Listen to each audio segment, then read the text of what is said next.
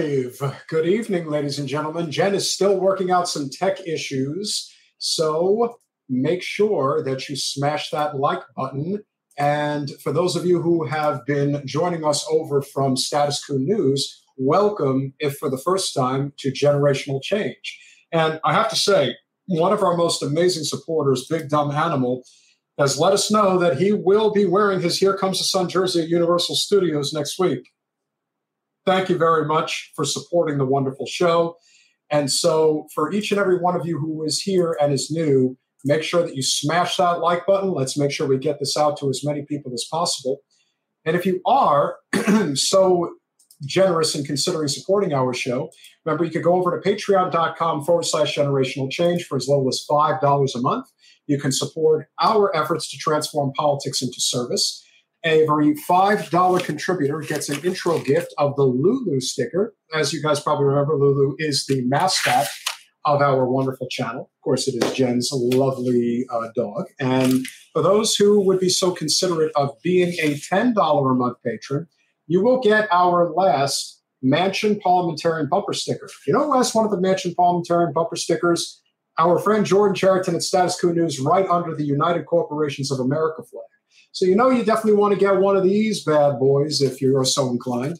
But of course, if you are so inclined to support our efforts and really want to be generous, a $25 a month patron will get themselves the Generational Change jersey.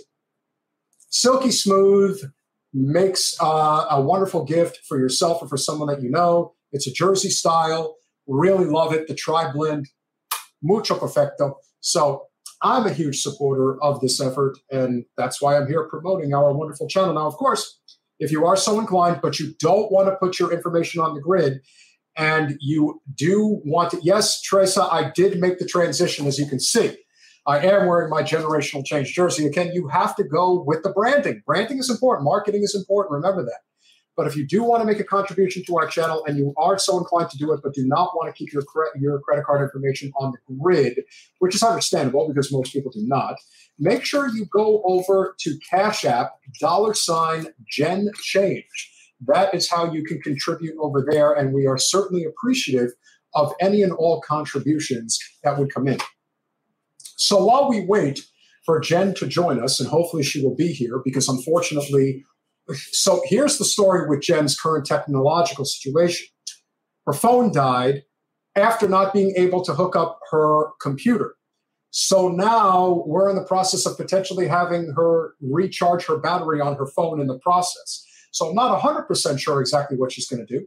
But our two guests this evening, Kevin Gosztola and Ann Batiza, will be along in the next eh, about 10 minutes. So it will be short. Um, but there was something, uh, you know, that while we're here, we obviously would want to talk about. And I think that this would be, even though it's just me solos, give me an opportunity to be a little ranty, if you will, as Jordan uh, likes to do over at Status Quo. So, for those of you who were watching over at Status Quo, I was able to really get into this conversation regarding uh, Mr. Brad Whitford and his wonderful thought process about what actually is important regarding how you get voters to vote Democrat in the election. Doesn't seem that he is very well versed in how you convince people to do that. And Big Dumb Animal, we certainly will not object to that. If you do want to give a super chat, that's certainly appreciated. But that should only be in cases where we have an extremely large audience and, com- and comments are coming in full throttle and you want to make sure yours gets noticed. But highly recommend going over to Cash App or over to Patreon, uh, Patreon if you want to support our efforts. But as I was saying, and remember to smash that like button and get this out there to as many people as you can.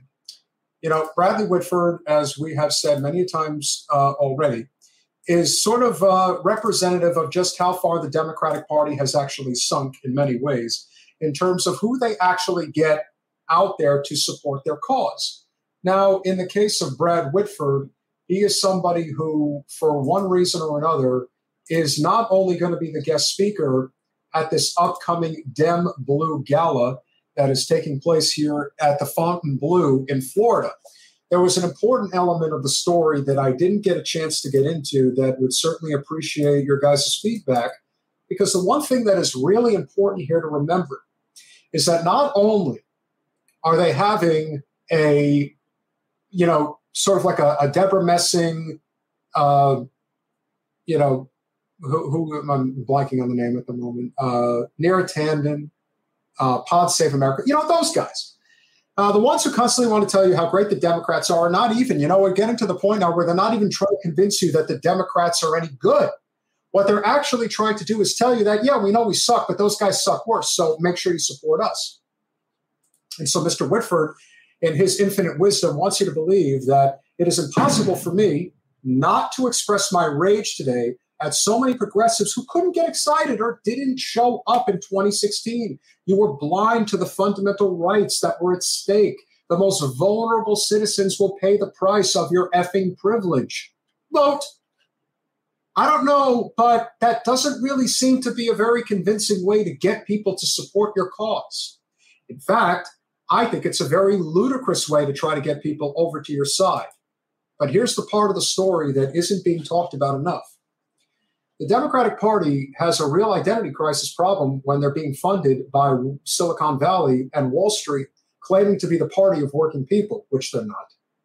So the problem they now have here in Florida is that they want to raise money to try to support candidates. So please tell me why, out of all the places, and keep in mind, this is the Dem Blue Gala for the entire state of Florida. This is not like, you know, they're putting it in Orlando, which only makes sense from a traveling perspective for most people in the state. But no, let's put it at the Fontainebleau in Miami. I mean, if that doesn't scream privilege or the disconnect at the highest level, I don't know what does. That is a serious identity problem that the party is going to have to rectify, which they're already having a hard enough time doing. There are 67 counties in the state of Florida. Of the 67, about seven or eight of them are blue. That's it. And so the argument being we have to put this in a place where we have to be able to attract uh, enough support. The Fontainebleau to do an event like this, is going to cost an arm and a leg. So, just spitballing here, but if you're really concerned about improving the infrastructure of the party, wouldn't it make sense to potentially do this in part of the state that could really use the influx of the money that could be brought into a hotel that can host people for a few days? There's plenty of places to choose from. Hell, you could do it in Tallahassee for all I care. You could do it in Gainesville. You could do it in Jacksonville. You could do it in Daytona. You could do it in Cape Canaveral. You could do it in Ocala. You could do it in Fort Myers. But no, let's do it in Miami. And let's not only do it in Miami, let's do it in a place that basically no one can afford to go to.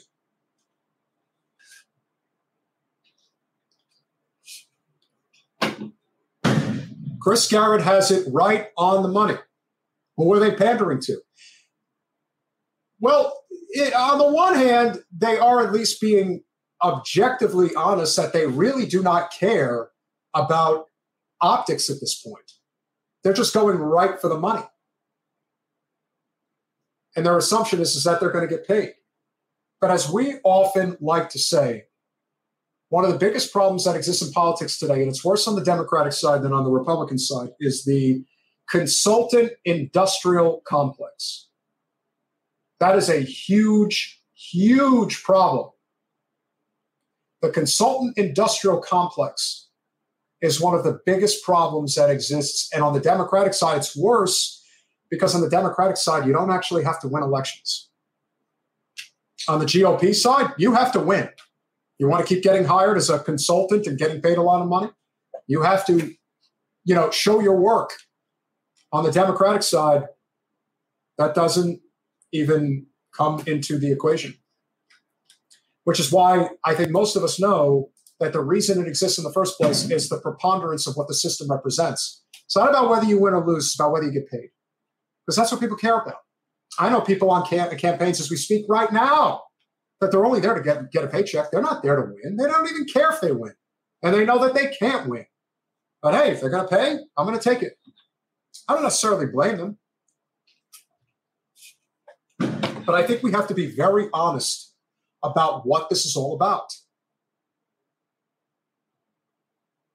It was an issue enough as it was going from President Biden to Senator, uh, Congressman Julian Castro, who, for those of you who may or may not know, Julian and Joaquin Castro, the Castro brothers of San Antonio, they law clerked with Jen. They were they they know each other. They were in the same office in San Antonio. And he became, you know, the noted political figure, and he was the guest speaker. And this was 2018. I want to say it was 20, yeah, it was 2018. And in 2019, we got Chris Coons, senator from Delaware, good friend of President Biden. Then, of course, in 2020, we didn't have it because of the pandemic. 2021 as well, we didn't have it.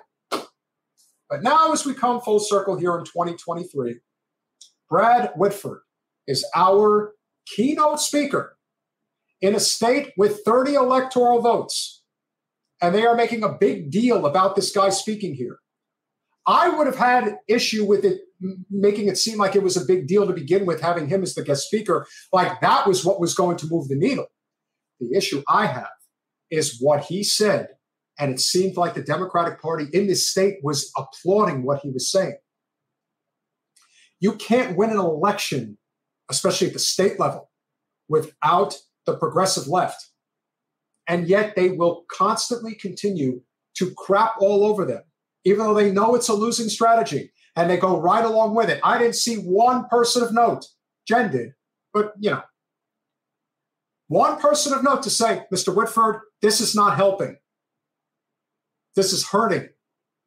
And you better believe that there is nobody who is going to show up at that gala that is going to say those words to him. They should.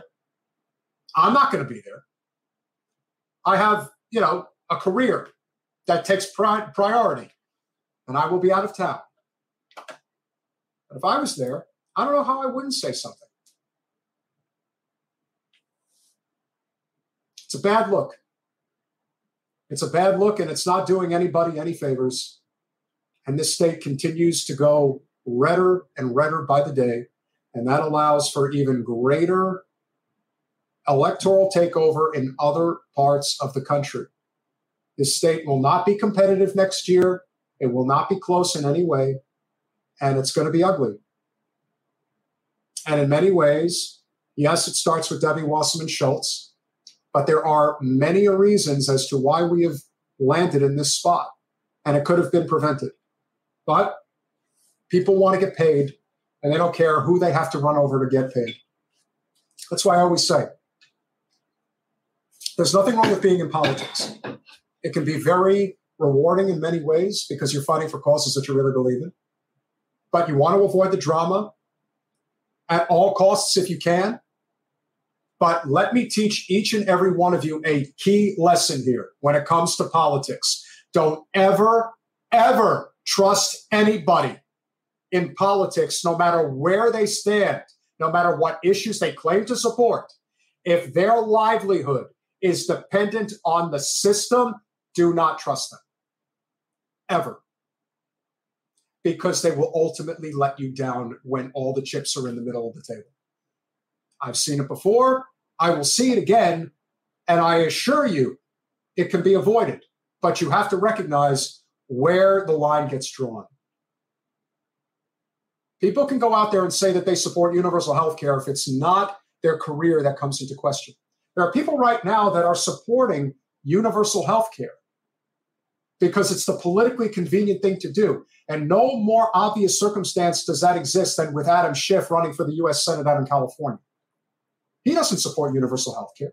He might say that he does, but if you look at his financials and who he's involved with, he does not actually support it.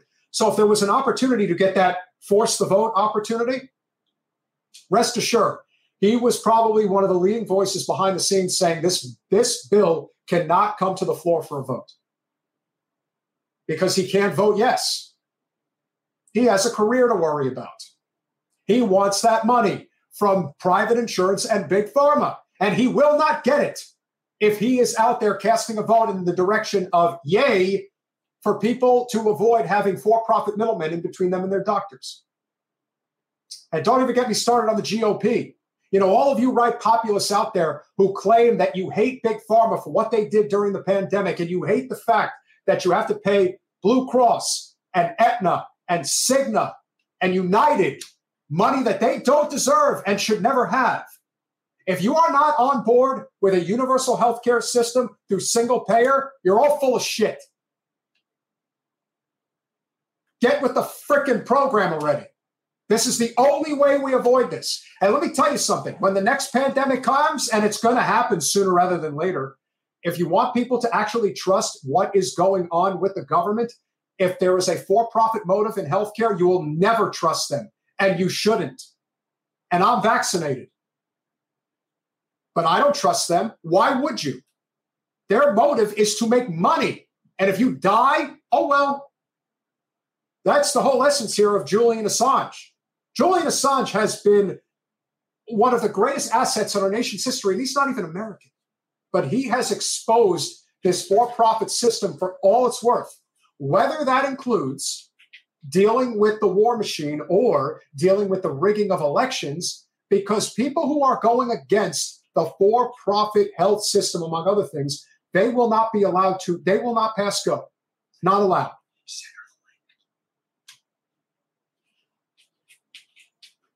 You will not pass go. The sooner the working class unites and recognizes that fact, is the sooner this is going to change. That's all you can hope for.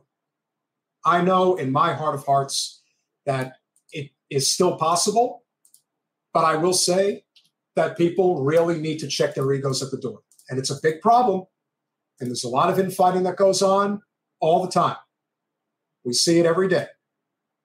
And for the people who are not courageous enough to stand up on behalf of Julian Assange, that is a that is a clear indicator of who is really a fighter and who isn't. There is no question that that is the line. And when you see people who do not have the courage to stand up for what they believe in when it comes to this very issue, that's that is where you know who's really going to be fighting on your behalf and who isn't. Because if you stand up in support of Julian Assange, you will get blacklisted. It happened to our channel.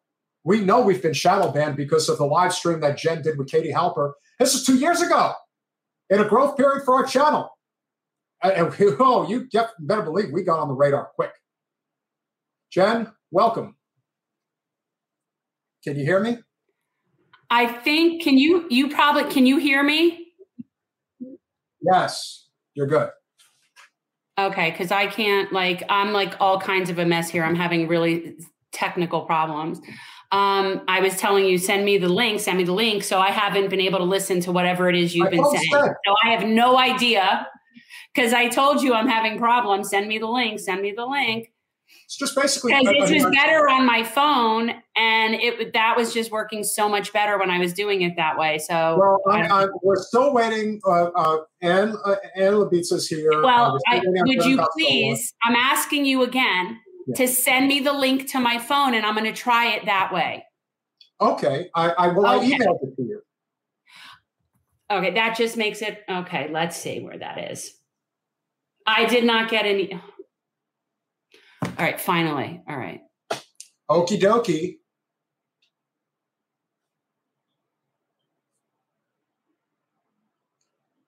Should I? No. Okay. So Jen will be back in a minute. But yes, that's the best lesson that I can give you guys when it comes to how this political racket works. Do not, it doesn't mean you can't be friendly with them. But do not trust people whose livelihoods are dependent on the political machine. Because if you do, you're walking into a trap. We've seen that for multiple, multiple years. And as I was just alluding to, and our wonderful guest and friend of the show, Kevin Gosztola, has just arrived, and we will be bringing him on in a second. You know, Assange really is, uh, he is the measuring stick. As I was saying, that if you really want to know, because what I've been telling the audience is that the best lesson that I think we can give people when it comes to politics is this, and it doesn't matter what side of the aisle you fall on, this whole thing related to Brad Whitford, is that if you are dealing with somebody who is reliant on the political system to make a living, do not trust them because eventually they will let you down. They will choose their career over the cause 99% of the time. Even Bernie Sanders is guilty of it. And we love Bernie. But we have to be honest and realistic. But as we are going to share with our guests, I really do believe that what we've learned over the past few years is that if you really want to know who truly believes in the cause and who doesn't, find out where they stand on Julian Assange. And then you will know for sure if they really are fighting on behalf of our civil liberties and of the working class and not yeah. of the establishment. That is basically the line. And in many ways, that's the line that we will cover, and we'll love to hear it from our friends. You know him as a journalist over at Shadowproof. He's been on here multiple times. We call him the we call Julian Assange's journalist. That's how I look at it. Kevin Gosztola, welcome back to Generational Change. Oh, hey, it's good to be here.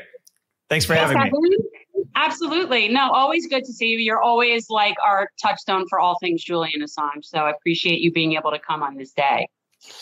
We are yeah. also we're also very pleased to welcome, for the first time and hopefully not the last time, member of the Julian Def- uh, Assange defense team, which is uh, or, or, the organization that helps uh, defend Julian Assange.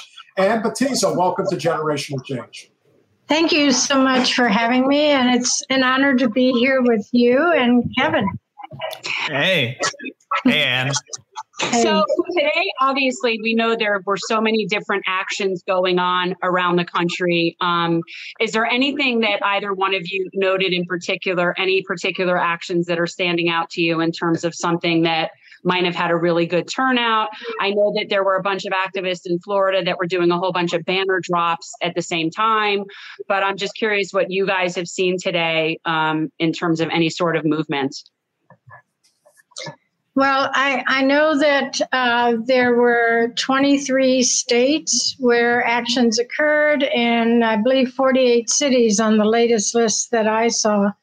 Um, and I'm kind of in the dark because I literally just walked in the door from ours. Um, we had a we had a wonderful uh, experience here in Milwaukee, Wisconsin, and I know uh, Madison. Uh, they uh, displayed their banner early in the morning and uh, I think uh, Martha Rose Summers, who was handling that, uh, organizing that, she, I believe they've moved around to maybe four locations today.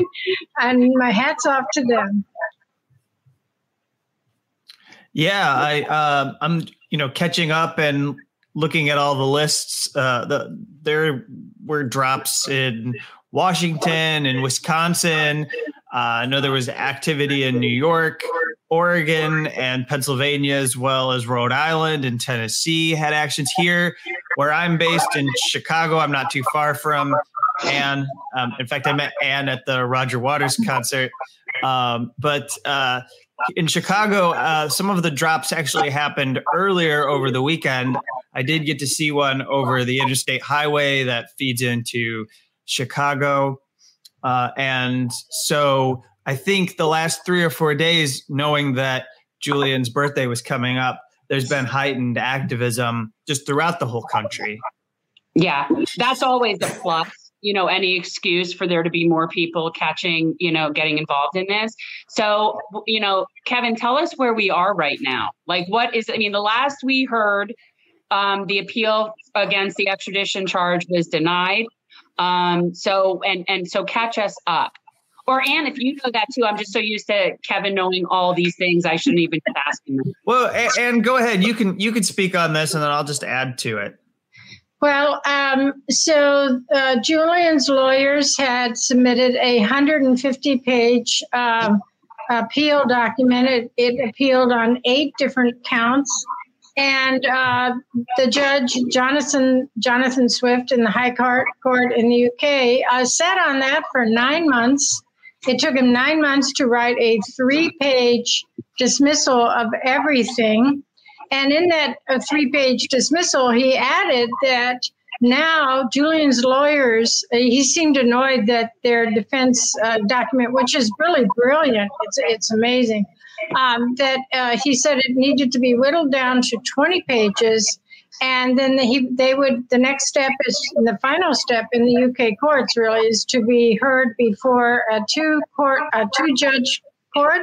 The hearing in had three page document, he stip, stipulated that hearing can last no more than 30 minutes. So that's like the essential, that's our version of a Supreme Court. That's basically what like that is, where you just have X amount of time to say what you've got to say and that's it. Well, they do have a Supreme Court, but the Supreme Court is uh, undoubtedly not going to hear an appeal. So this really is the last effective appeal in the in the UK system. This is the High Court, and then uh, if um, well, Kevin, you want to talk about the the the other possibility? Yeah. So um, after the court of appeals or this this high court here that we're we're in there's the potential to go to the european court of human rights. Um, and this has been discussed you know there's been some activists who have been out there and said well why hasn't the defense for julian assange gone ahead and put forward their appeal in that court yet? And in fact they actually did while they were waiting for this appeal in the appeals court which I'll come back to and give an extra comment on in a moment. But just to finish this, the Human Rights Court said to them that they actually needed to wait until they had been denied at the appeals court level to file in the Human Rights Court. Uh, they the team obviously believes that they'll have a better shot at defending Julian in the European Human Rights Court because it's part of the EU. There have been EU organizations that have come out in support of Julian Assange, or at the very least, condemned this as an attack on press freedom. So they do feel like that uh, court system would would listen to him. But there's this fear. There's this really real fear, and I think it's entirely based in the way that the U.S. government might act that the British authorities would take advantage of the delay in the notification to Julian Assange's team to get him out of Belmarsh prison and process him and put him on a plane and and extradite him before they're actually able to file in the human rights court.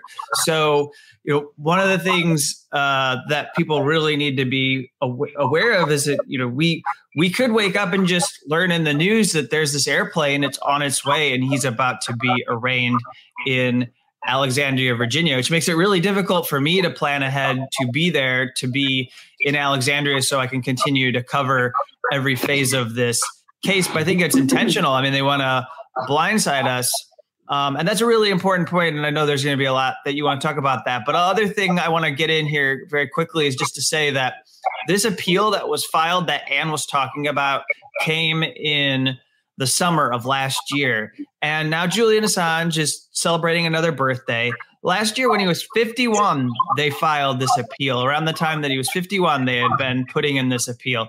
It took this court or this just this justice almost you know 10, 10 to 11 months to go ahead and say mm, you know what we're not going to give you uh, a full hearing of this court in fact, we're going to deny we're going to deny it, and then we'll we'll kick it up to the last remaining process where, you know, you could challenge this court again, and then we'll give you this kind of like mini court hearing. Like we'll do the bare minimum to give you a shot at bringing your claims of having your human rights violated. Nothing about it surprises me. I mean, the UK has definitely been like in lockstep with whatever um, DC has been wanting to do with this. And it's been very clear, even from that one barrister whose decision wasn't even based on the merits. Like that was like, like a couple Januaries ago that put that off. And it was like that was sort of the best that they could do You know, I almost feel like they're about as weak as Joe when he blames the parliamentarian. I don't understand why it's like that's the best they can do. Are they just such our bitch? Is that what it is? Uh, I think they actually are warming to some of these aspects of our government and society that you know, we always thought they would be different. Like I, I always had this idea. I guess so. I guess I was guilty of romanticizing them. I always believed that you know the UK was a little bit better. I've come to learn that there are some really important peculiarities about the government and the culture within London and the parliamentary system and what uh, you know the Labor Party does. The Labor Party might actually be even more rabid than the Democratic Party here in this country and what they're able to get away with. Obviously, um, actually, I think that's true because the Democrats here, as much as they're in the bag for like AIPAC um, and other of these more neoliberal corporate groups,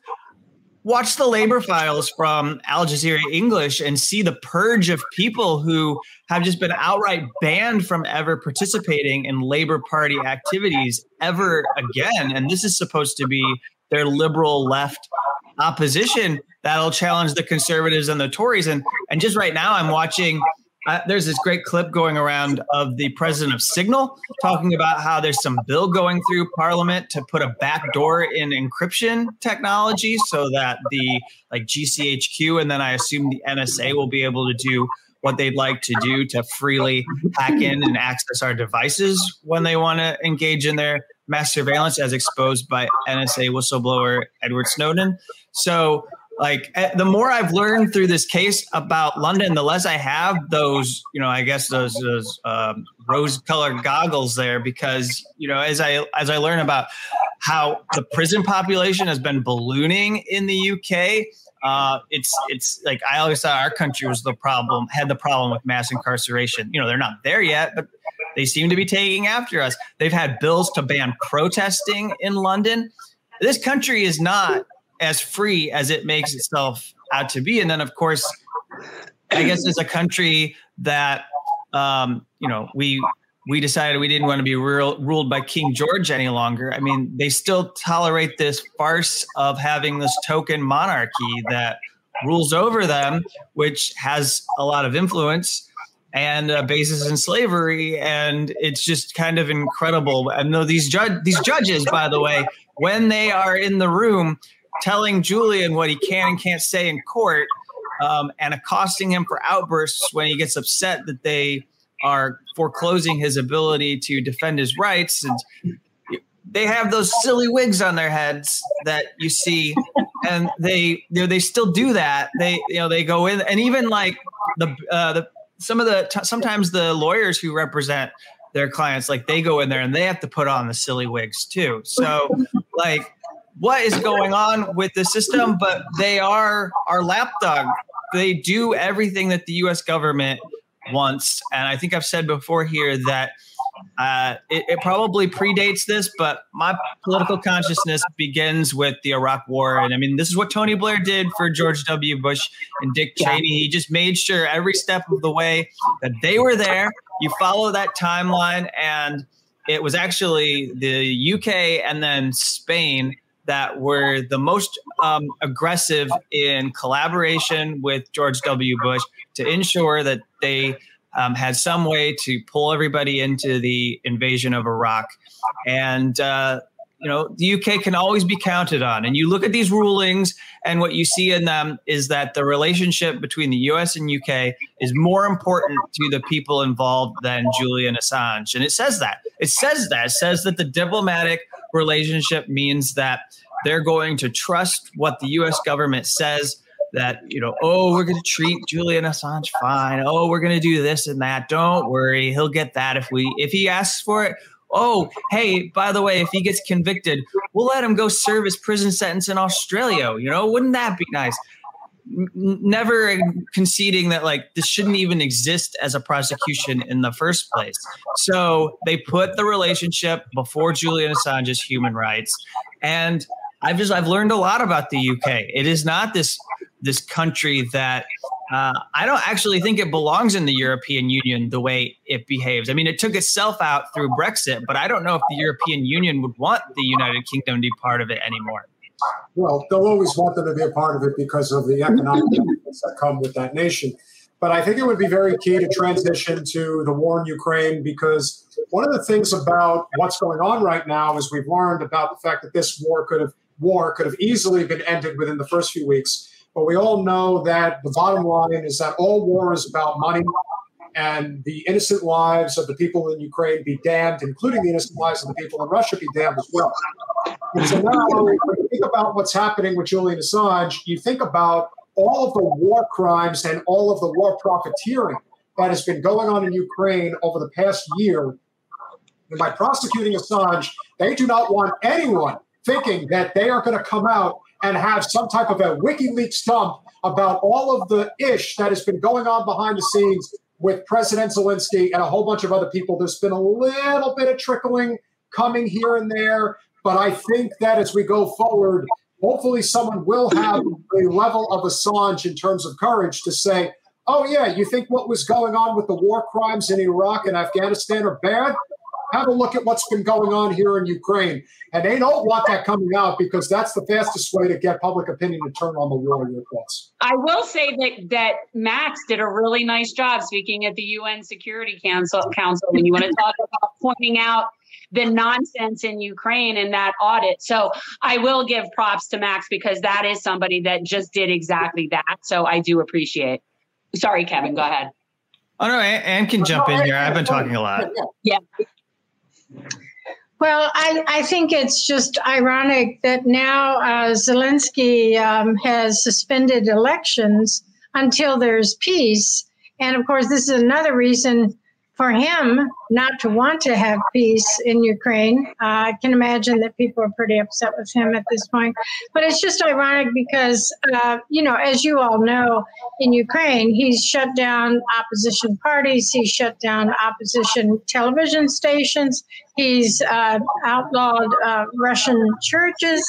And so when people, I mean, throughout, when I would talk to some of my friends, they would all say, "Oh, but you know, we're fighting for democracy in Ukraine," and I mean, this just gives uh, the lie to that statement yeah, no, for sure. He's definitely been using this as a huge power grab over there and playing on all of our like neo libs over here to hang Ukraine flags in their windows, like as if they're standing in solidarity with something. They're such useful tools to the establishment in that.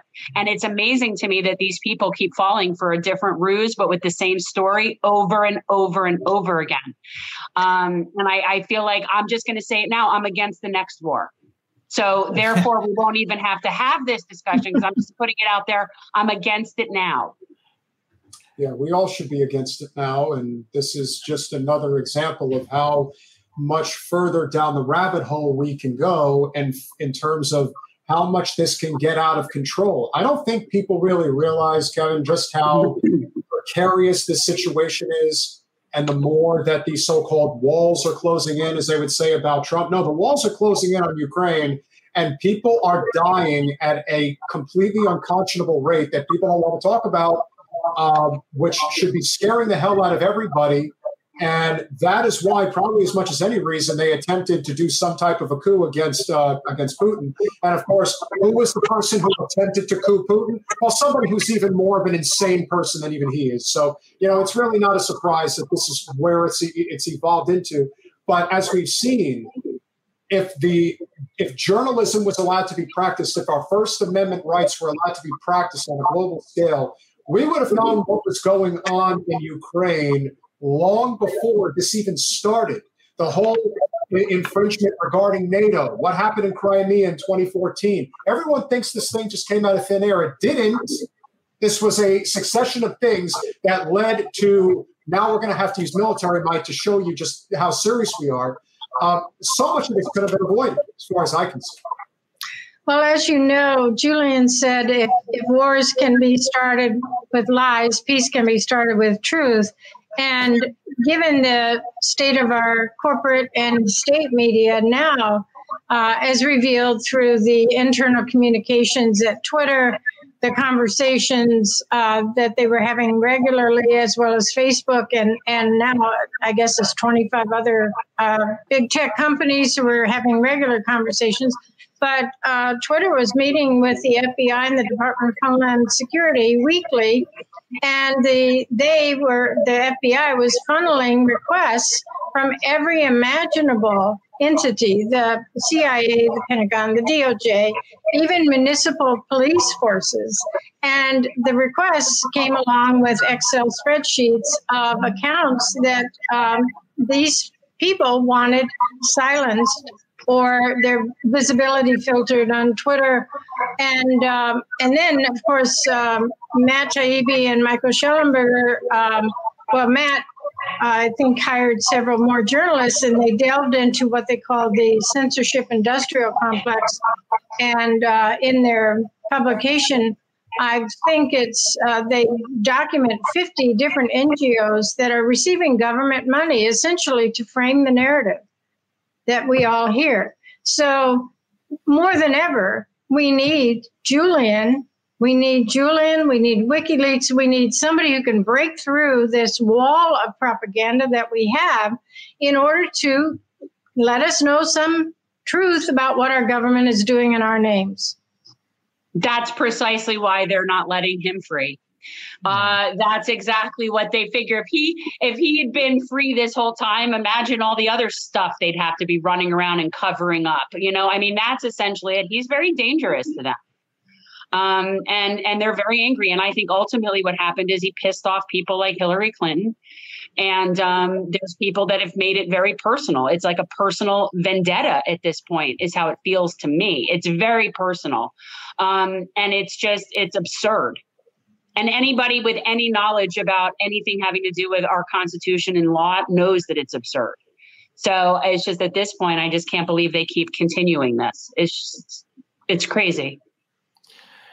Yeah, but why it was so important for people to be out and like, and I think, you know, uh, we just bid farewell to Pentagon Papers whistleblower Dan Ellsberg, who was uh, a big supporter of mine. And I know, you know, he went to communities um, like Ann's in Milwaukee and all over the, he talked with all of these groups that uh, before COVID, I mean, um, things really upended in his life when the pandemic hit because he was a 90 year old man. But I mean, think of this person traveling all over the country, engaging in civil disobedience, really willing to put his body on the line, and also acknowledge some of these issues that I know are on the mind of everyone tuned in. Like, you know, are we going to have a nuclear Armageddon because of this uh, this this Ukraine conflict? Like, you know, is something going to happen that is irreversible, or are we going to see a kind of nuclear meltdown in one of Ukraine's many nuclear reactors because there's just been fighting around there. We're going to see some kind of environmental devastation. We've seen some incredible acts of sabotage, Ukrainian or Russian or Ukrainian and US NATO or CIA or whoever is responsible. Someone's blowing all of these things up and causing inc- incredible damage and upending the lives of uh, Ukrainians in this war. And, you know, Meanwhile, Dan would speak out about this all the time while supporting whistleblowers. And one of the things he had to say was that, you know, we, you know, we don't have a lot of chance. Like there's no guarantee, nothing that we do, you know, there's a lot that we have to fight uh, and we're up against quite a bit, but we do have a small chance. And all we have to do is like take that small chance and do something with it in order to fight. And so, I know I, I I really take that. I mean, I think it's important as as bleak as everything seems, there there are always going to be fissures. There's always going to be opportunities, and that's where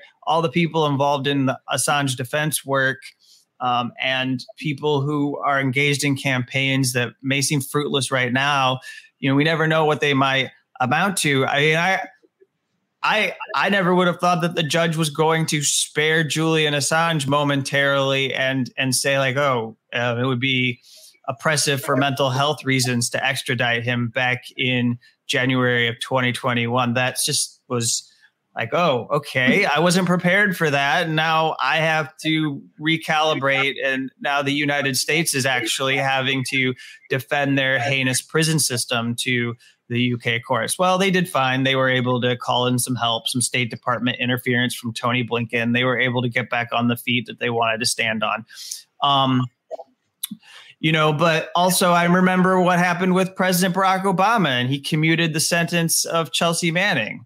And I never would have thought that would happen. Why is Ch- why why would Barack Obama care? Why would he show mercy to Chelsea Manning? He didn't like what she did one bit. He didn't like that she gave all that information to WikiLeaks that Julian Assange then published, which he's now being prosecuted for uh, publishing and you know engaging in that journalism that exposed the Iraq and Afghanistan wars and revealed the injustice of Guantanamo and the the hellhole prison that the military keeps down in that occupied territory of Cuba, and uh, he didn't want to give any credibility to that. But there were people who had his ear from the LGBTQ plus community who convinced him that something needed to be done. Show mercy to this person who is going through such an incredible time. She's going to die in a military prison if you don't free her. And he did it. And so I don't. I don't think they're the same. I think it's there, there. There's there's there's different sets of issues, but you you never know what's going to turn. You never know what it's going to be. I mean, right now in the last couple months, it's been really fun to watch how the detention of I'm, I'm, not saying that it's fun that Evan Gershkovich has been detained. I don't want him to be detained, but it's been amusing to watch them try to do the verbal gymnastics that are required to say that those two cases aren't the same. And it's really jammed up the State Department and this whole US government machine that is supposed to make people believe that we support democracy and human rights. Well, if they call for Russia to free Evan Gershkovich, which they absolutely should, but if they call for that, then shouldn't they stop prosecuting Julian Assange? I think the answer is obviously yes. And I think they know it. And that's why when reporters have asked them about the hypocrisy, you know, we have there's a clip out there of Karine Jean Pierre just saying that, you know, she's not going to engage in that. She's like, shoos the reporter away. And so uh, they know they know exactly that's also why the state department decided that they were on world press freedom day going to endorse the prosecution of julian assange because they didn't want to get sucked into um, this idea that they were being hypocrites so they were just like oh, okay we see julian assange is different from evan gershkovich and not a journalist and that's what we're going to maintain okay fine if that's your story but like up until this point, they had wanted to not engage with it at all. And they're afraid. They're afraid of people asking questions about this. And, you know, I, I firmly believe that if Julian Assange is supposed to be freed, then we don't really have any right to tell Vladimir Putin that he needs to free our American journalist. There's also a journalist that I wrote about that India jailed, um, accusing him of espionage. Well, um, all three of these people are accused of collecting state secrets, and this is the future that we are creating by having governments that you know prosecute um, foreign journalists um, that um, or people who are working for um, international media organizations. This is the world we are creating that the U.S. is creating through its actions, and this is what's going to happen. There will be no world press freedom. There won't be. There just won't be. There won't be this idea of world press freedom if the U.S. continues to be able to you know prosecute Julian Assange and then convict him in a trial. That that will go away. When we have yeah. World Press Freedom Day, there will not be World Press Freedom. No, and I definitely agree. I think that that's a very important point regarding kind of the status of what we're living in right now, because we have a president who is probably as close to a puppet president as we've maybe ever had. I guess you could say the second half of Reagan's presidency, you could say the same because of his Alzheimer's. And so here you have a president who won't even dare talk about Julian Assange. At least uh, Trump would acknowledge it, even though he didn't do shit about it. Uh, but now you really have to wonder if a lot of the nefarious behaviors that have been going on over the past couple of years have to do with the fact that President Biden has more or less um, not been in charge. You also have to wonder what's going to happen going into next year is the Julian Assange issue going to become a campaign issue again? As of right now, you have RFK, Marianne Williamson, and Dr. Cornel West are the only three candidates who have brought up ex- explicitly saying that we will free Julian Assange or we will drop the charges against Julian Assange should we be commander in chief. Now, of course, one would make the argument that the odds of either one of them becoming president are slim to none. So it's easy enough to say that if a viable candidate were to step up and say that Assange should be freed, uh, I don't know how significant an issue you guys think that's going to a role that's going to play in the election next year. I would be curious to hear if you guys do think that that will be big, especially in lieu of the backdrop that we're dealing with right now with Ukraine. And the louder and louder the voices get to end the wars, we're done with the forever wars in America. Well, I think there's uh, part of the population that uh, do not like to see um, uh, us engage in this in, in these endless wars that kill so many people, displace so many people, and then drain the resources of Americans and sending um, you know money, billions of dollars, uh, hundred what is it, 150 we're up to now. 150 billion in in uh, so-called aid to Ukraine, where it's actually going to arms manufacturers and um, you know uh, others. So I, I, don't think the American people are are up for this again, and so I think that, that certainly could become uh, an issue in uh, campaigns.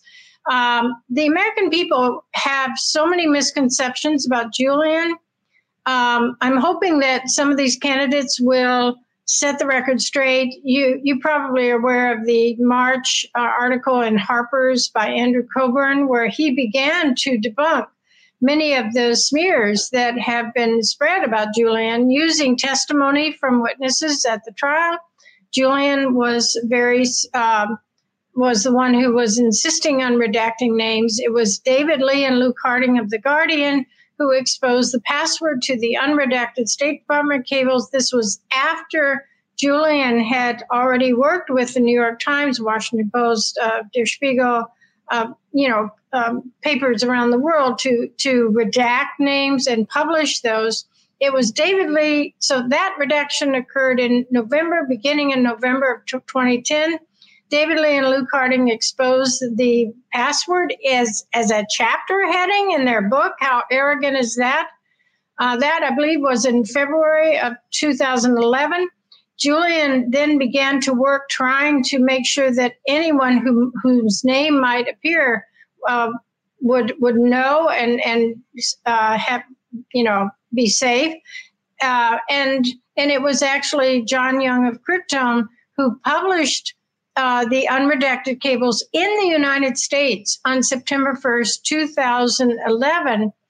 And he testified at the trial. He submitted a, an affidavit saying he did so and that no one ever came to tell him to take it down or to arrest him. And it was only after um, Cryptome had published and other sites were publishing that Julian decided on September 2nd of 2011 to publish them in order to warn any others whose names were out there now who did not realize their names were out there and to prevent forgeries.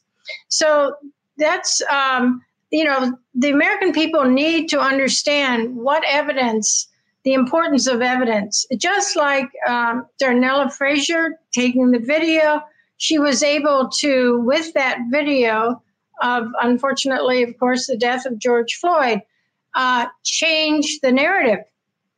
And it's really important, I think, for us to change the narrative and, and get these things out there.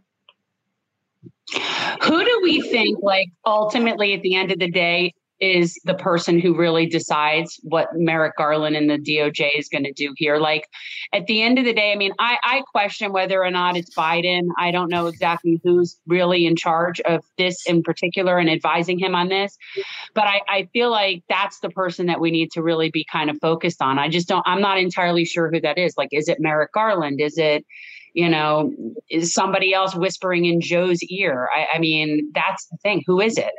We could ask Bill Burns, the CIA director, to no longer em- engage in this. That might not be the most stupid thing, other than the fact that Bill Burns is a victim of WikiLeaks because his cables exposed that the U.S. NATO alliance was encircling or encroaching upon Russia and was agitating them. And, you know, I, I still believe it's a preemptive war and a war of aggression against Ukraine. But that being said, those cables from the US State Embassy cable cache that Manning gave to Assange and WikiLeaks really do show a lot of the backstory of how just US government officials were going against every foreign policy expert that advise them, including esteemed ones who really do believe in what we could call the American Empire Project. They had said, well, you know, this is kind of suicidal to just keep pushing and pushing and pushing up to the border. It's going to force Russia into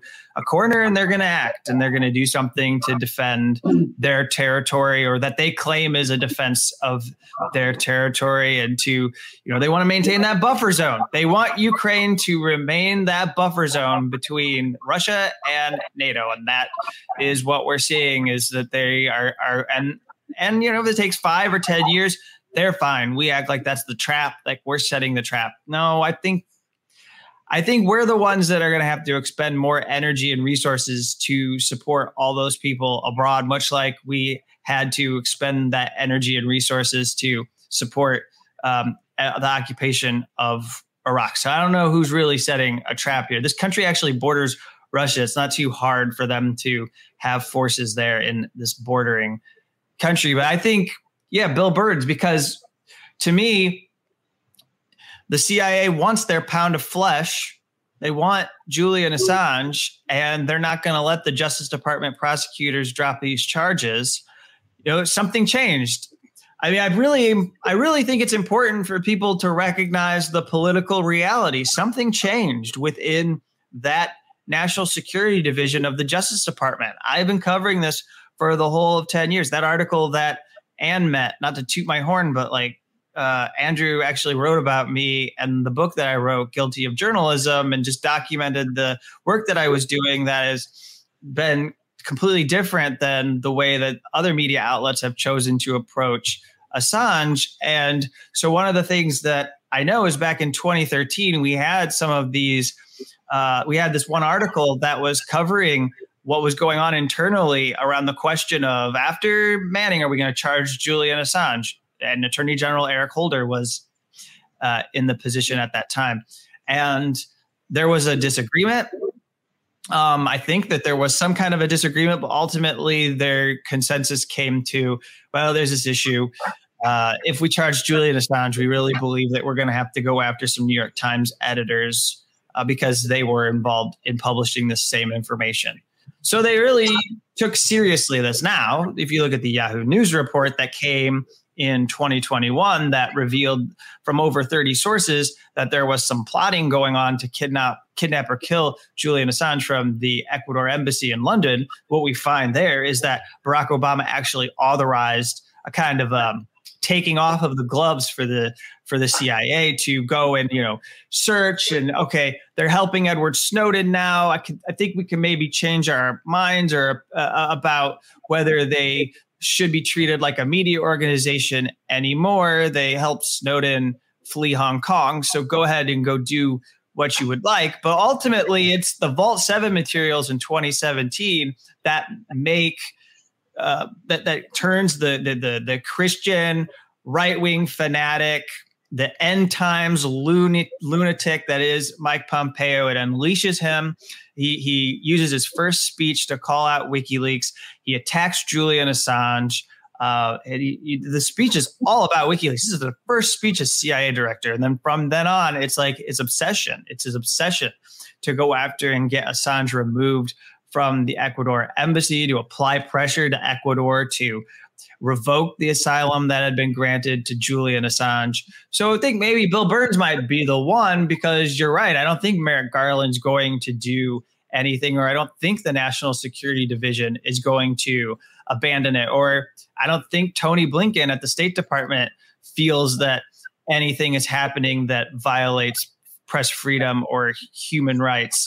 Um, even as it has his job has become more difficult at some of these Latin America summits when Lula in Brazil or, or AMLO in Mexico says and demands that the charges be dropped against Julian Assange. So it, maybe those are the people. But I also think that for activists throughout the country, this is one thing I want to make sure I get in before we wrap is that everyone has Congress people in their district. There are only seven Congress people who signed on to a letter urging the Justice Department to drop charges and it was actually missing some Republicans who didn't want to be on there because they're actually racist scum who didn't want to be on there with like Ilhan Omar and other people. So like go go lobby your Congress people, even the ones that have been outspoken, especially if they're like Freedom Caucus members who have claimed to support Julian Assange, ask them to sign onto it with progressives and stop being tribalists and get on there and demand it so that there can be this kind of like transpartisan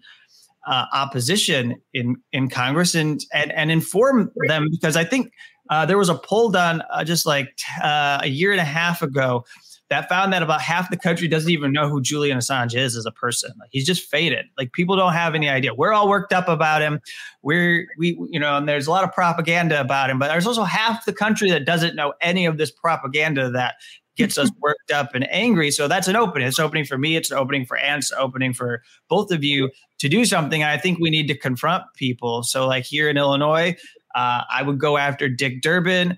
I would go after um, uh, my local congressperson is Jan Schakowsky. I mean, it would be important to like write to them and say like, what what are you doing um, up in Wisconsin? There are people who should be lobbied. I mean, look, Ron Johnson wants to act like he's some freedom of expression hero um, as he invites Matt Taibbi to the Hill. Great, come on, prove it, prove it stand up for um, you know stand up for Julian Assange.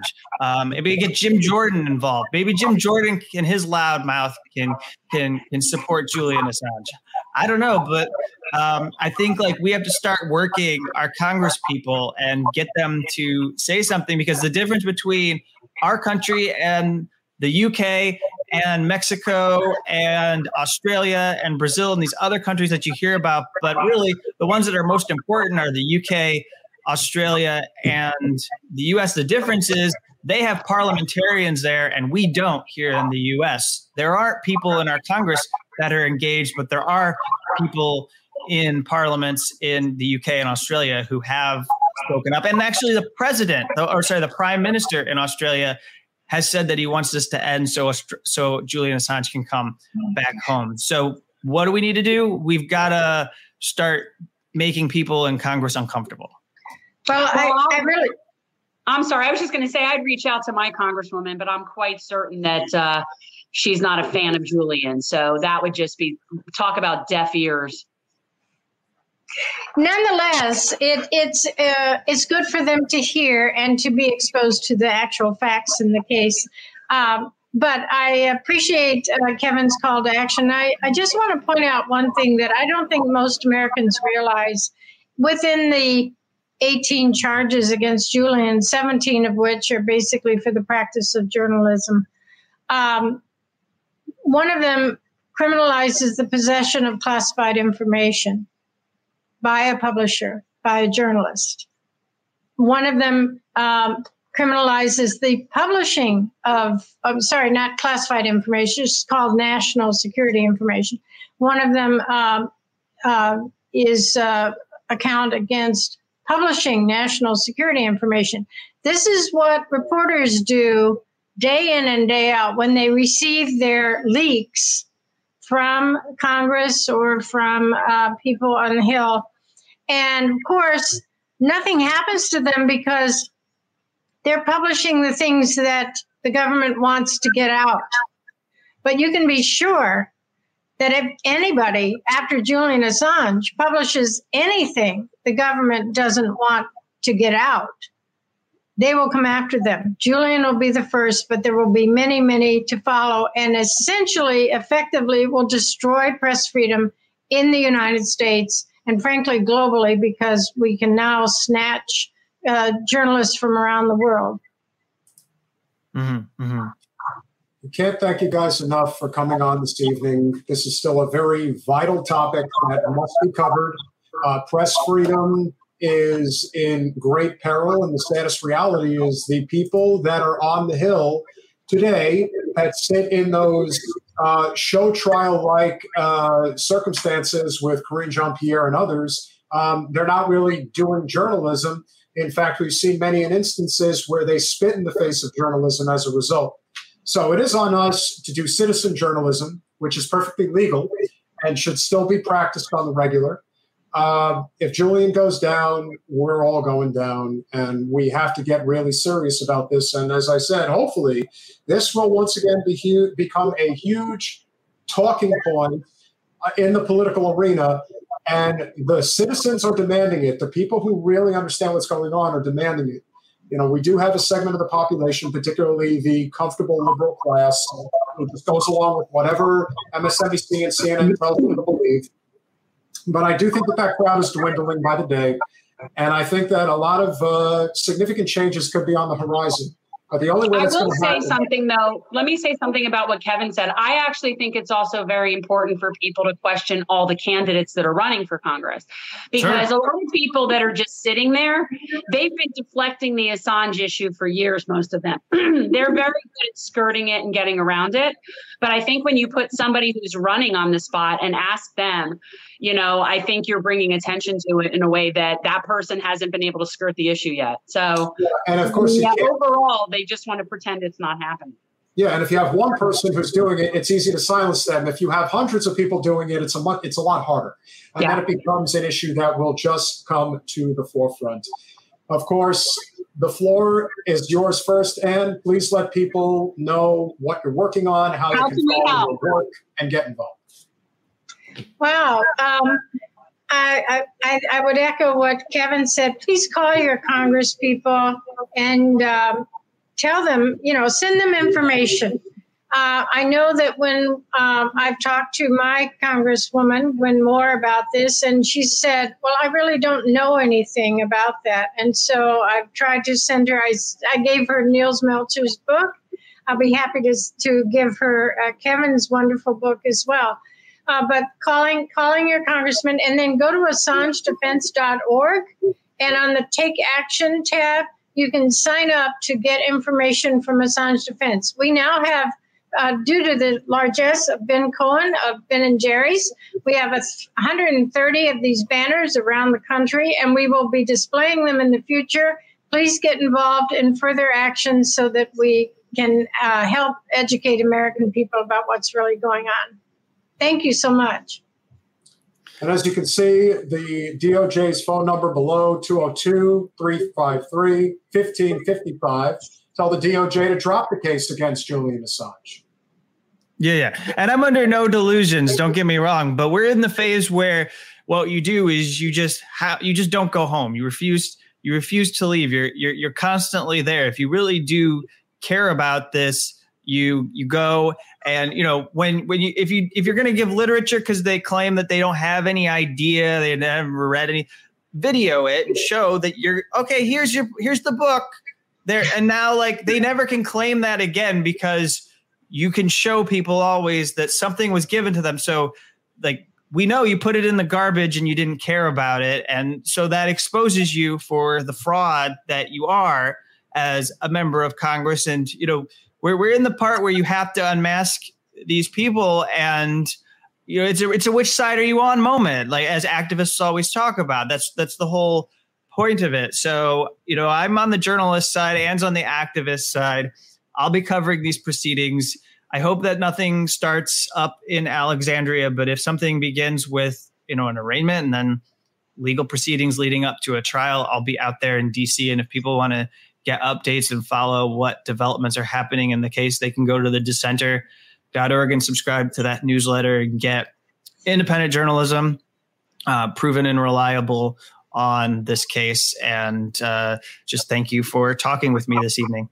No, thank you guys so much for coming on. Guys, it's very important for everyone to sort of stay updated on what's going on in this case because if and when it gets to the point where there is an extradition, it's going to be like we need every single person to like flood the area as much as possible. So it's going to just be like an alert situation. But guys, stay up to date. Thank you guys so much for coming on. Thank you so much for having us. Absolutely. Thanks, Ann. Thanks, Kevin. Be well, and thank you for all that you do. Thank you. So, obviously, champions of real journalism, because that's what it is. And there I, are. those- I just, I'm as fr- I'm so frustrated that we're still discussing this. It's like one of those things that I just, it's just beyond belief that we're still having this discussion about Julian Assange. And not just that we're having the discussion about Assange, but the manner in which he's been treated, the fact that he's in a maximum security facility, the fact that he's in solitary, that he's the way that he's been treated has been vengeful and vindictive and, and nothing remotely near a justice situation. Um, and that's really the case here. Even if you, you know, even if I was going to say, okay, obviously I think it's ridiculous that he's being charged under the Espionage Act, I don't think that that's a legitimate thing. But all of that aside, the manner in which he's been being pursued is a complete violation of human rights in the world. Okay. So even if we were to agree that charges should be, you know, brought against him and he should be facing a trial, like all of that stuff aside, the manner in which they're treating him is just unbelievably just like despicable and how anybody in our congress can sign some letter speaking out against um, list or not wanting to hear modi speak because of human rights violations any of those people that didn't sign on to the letter about julian assange are part of the problem so I, I, again, I don't know how more people aren't standing up for the violation of his human rights, even if you were to agree that he's somebody that should be brought to due process. Well, in the early stages of forming your, you know, sort of like you're making a stand regarding your ability to be a leader, um, you know, like friend of the show, Chris Garrett says, it is a third rail issue. But the truth is, if you really want to be a leader and you want people to follow you and support you in your efforts, uh, you can't be afraid of third rail issues. You have to take a stand. Those who are willing to take a firm stand on it, whether they agree or not, are the ones who deserve the most respect. The ones who are going to sidestep the issue. Those are the worst. It's the worst. It's cowardly. The I worst have no respect for that. It's like the equivalent of when AOC voted present. That's not. That shouldn't even be an option. It's so cowardly. Take a stand. No, I, I mean, I feel like I've been talking about Julian Assange for like 12, 13 years. I, I, I- I just, I feel like a broken record about Julian Assange. We'll repeat it one more time. If you could, to each and every one of you who are watching, remember to smash that like button and share, and make sure that you call the Department of Justice. The comment line is 202 353 1555. Tell the DOJ to drop the case against Julian Assange. They do not like getting these phone calls. We did a live stream for this multiple times, including one time where we had several hundred people on the stream at once who were all making the phone calls. And then eventually Jen made a phone call, and the person's like, Could you freaking stop calling us already? Yeah, they don't like it. They don't like it. They don't like it. It's a nuisance. It's just one of many tactics. I mean, obviously, you know, that's not the be all end all, but it's definitely something that people can do that help. Um, Yeah. yeah, I, I mean, what do we have coming up? We have another interesting thing coming up on Wednesday, another uh, in, improper prosecution. We're going to be talking with a couple of the members of the African um, Socialist, the African People's Socialist Party, um, two of the members of that group that were arrested in St. Petersburg, not in Florida, not that long ago, and they're basically being treated as um, political um, rivals, opponents, but like like they're part of a problem, and these are peaceful activists. So we're going to get into that again and how they're being demonized and all of that. So yeah, it's definitely a week of like uh, just completely non or non-just or unjust um, system here. Yeah, I definitely agree with that. Um, activism works, uh, but you have to be cohesive. And like Rufio says, we have to plan a phone raid because it has to be done in succession. It has to be planned. And the one thing the left is just so bad at, the populist left is very bad at unification and structure. The reason why the right, the populist right in particular, are so good at getting things done is because a lot of them are current or ex military and they are fully aware of how structure works and operates and they act accordingly. That is not as common on the left, and that is something that needs to happen. That is something that we really need to be focused on. So, yes, we do need to bombard them, but we have to be consistent with it. I assume Jen will hop back on. Again, we've been having those connection issues this evening. And so I'm here, I'm here, I'm here. I, I'm going to get this all figured out. I think I figured out why I wasn't getting my camera on my laptop. Then I was having delays. But for whatever reason, my phone is working so much clearer than the computer because even on the computer when i was having my camera working i felt like i was delayed and on my phone there's no delay so audio feedback there is audio feedback there was there was in the very beginning until I turned off my computer. But once I'm on my phone, it almost feels like, I mean, I'm sad to say this is better, but it is. Well, if you like our content, please go to patreon.com forward slash generational change for as little as $5 a month. Again, I know I'm repeating myself. I did this at the beginning of the live stream before you got on. We would appreciate any and all support. Of course, you get the Lulu sticker as an intro. $10 will get you our last bumper sticker. Manchin Parliamentarian, as our friend Jordan Chariton shows every time he's live on Status Coup. Below the um, United Corporations of America flag, there is the Manchin Parliamentarian bumper sticker.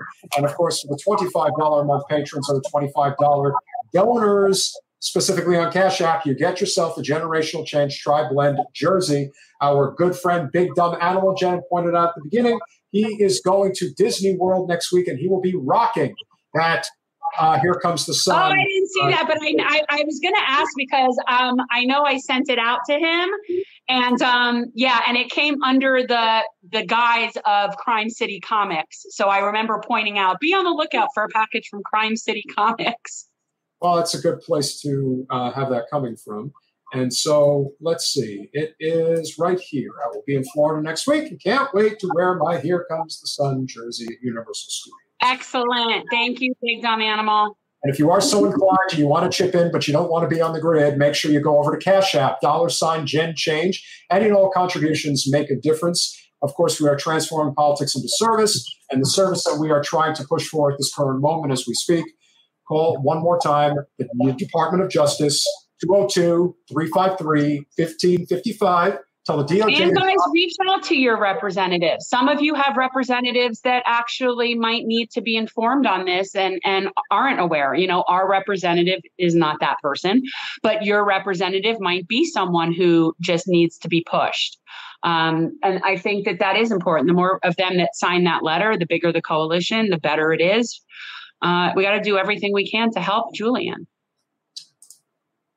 Friend of the show, Brenda O'Reilly. Sorry to divert the convo, but I just wanted you guys to give. You want to give you guys an update. The Florida abortion rights petition collected 240,000 subs. We are about 660,000 more signatures. It's actually before January 1st, um, so we do have some time. However, things are not going to pick up until the fall because of the weather. It is you, you're trying to get people to get outside and canvas at this time of year is very it's hard. Very and it's a lot of people be agreeable. But if you are so inclined and you are in the state of Florida, remember, guys, the very best and most effective way to spread the word, go to FloridiansProtectingFreedom.com. You can actually download a petition there and sign it. You have to be a Florida resident, you have to be registered to vote. That is it. But get this out there to any and all people you know living in the state of Florida. Could be the most progressive person you know, could be the most conservative person you know. You'd be surprised how many people are conservative who are like, women have a right to choose. I'm pro life, but that doesn't mean I have to make you pro life as well. So that is what we currently have on the itinerary. Um, we have, have some good stuff coming up, but yeah, guys, Wednesday, check out the show African Socialist People's Movement or the people. I can't. I'm like dyslexic with their name, but like what it's really important that we talk about this. These are political organizations that are being um, basically targeted and prosecuted for political beliefs and things that are in no way violent or threatening. They're just not necessarily what our mainstream corporate capitalist oligarchs want to hear. And so it's it's another situation where people are being wrongfully persecuted. And we're going to talk to two of those um, people. Did you see Katie had the leader on with them, with Penny and and the other gentleman? They're making the rounds. It's very important. And the only reason I really targeted those two is because they live in St. Petersburg. And the fact that they're local to Florida just sort of made it have some sort of local interest. Yeah, we've uh, we got a lot of uh, things to work on here, and you know we're obviously grateful for each and every one of you in the chat who have been supporting our efforts. Uh, as far as our guests that we have coming up, Thom Hartmann will be here in a couple of weeks, returning to discuss his latest book. And then, of course, we also. Which is, by the way, also horrifying. Not that you'll be surprised to know. It's another one of those, oh shit, we're more screwed than I thought kind of books, but okay. We're still trying to convince Tom that he has to play offense and not defense, and we'll leave it. He we'll can't. It. He's not going to go against the potty. Yeah. And then, of course, we are also planning on having back friend of the show and who we believe is our best representative statewide, Anna Eskamani. Uh, we're also, uh, I also threw a message out there to State Senator Shevrin Jones, trying to get him to come on. Want to have a few of them on. He owes us. Yeah. He owes us. On here to come on and talk about and promote Floridians Protecting Freedom, which is going to be their biggest effort and push once the once the next uh, session begins going into the fall up in Tallahassee.